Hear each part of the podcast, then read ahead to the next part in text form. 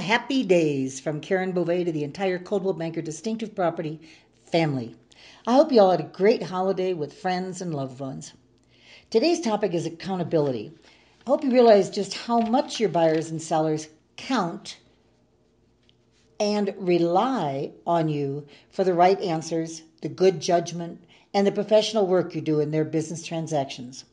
I'm sure you know to give them the names of three people, new new rule in alphabetical order, when they ask your recommendations on things like inspectors, surveyors, title companies, and so on.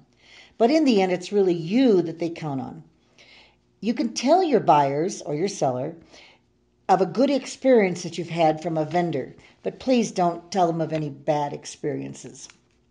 Regarding accountability, it's so important to account for dates, deadlines, monies, explanation of the contract language, and then note it by email, letters, texts, etc., etc., that you just did that. Dear seller, I, or the title company, have received the earnest money of, say, $10,000 today and will be holding that until closing. That way, your seller knows that the earnest money came in. So many times they have they didn't know that you got the earnest money. And just picking up the phone, no, I want to see it in writing. That's accountability. Or you can say, Dear buyer, thanks for ordering the inspection of that property you have under contract on Pine Street. The inspector will be there at 9 o'clock and is looking forward to meeting you. Another one would be Dear buyer, I'm reminding you of your loan objection deadline. It's next Monday. Any questions you have on that loan, please give the lender a call. When you're satisfied with that loan and the conditions, please let me know by Monday. That way, you are letting buyers and sellers know that you're involved in their contract. They have to be, of course, involved in their contract. Too many times dates slip by and, and they didn't know that they had slipped by. Again, email, text, or snail mail. There are too many instances where the buyer or the seller didn't understand the language of the contract.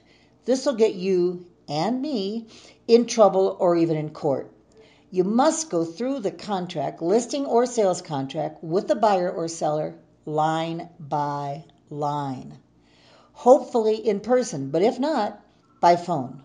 These new contracts are even more confusing to us, much less to our clients. It's awful.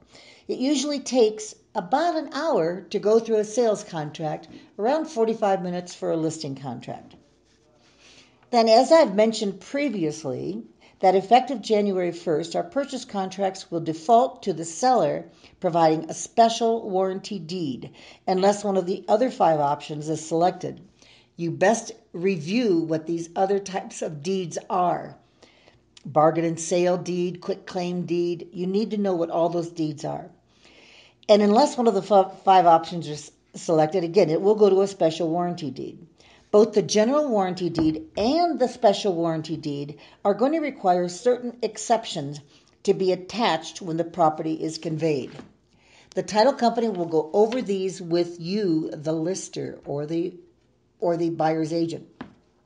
To ensure a smooth closing, please be sure to include the buyer and the seller's email addresses when the order is placed. If you provide these emails, the title company will deliver the applicable exceptions to you and to your client ahead of the closing for their and your review. Remember, you are accountable to know what these exceptions mean and how they affect your buyer or your seller. That's it for this week. Happy New Year to you all. Make it a fabulous and distinctive 2019.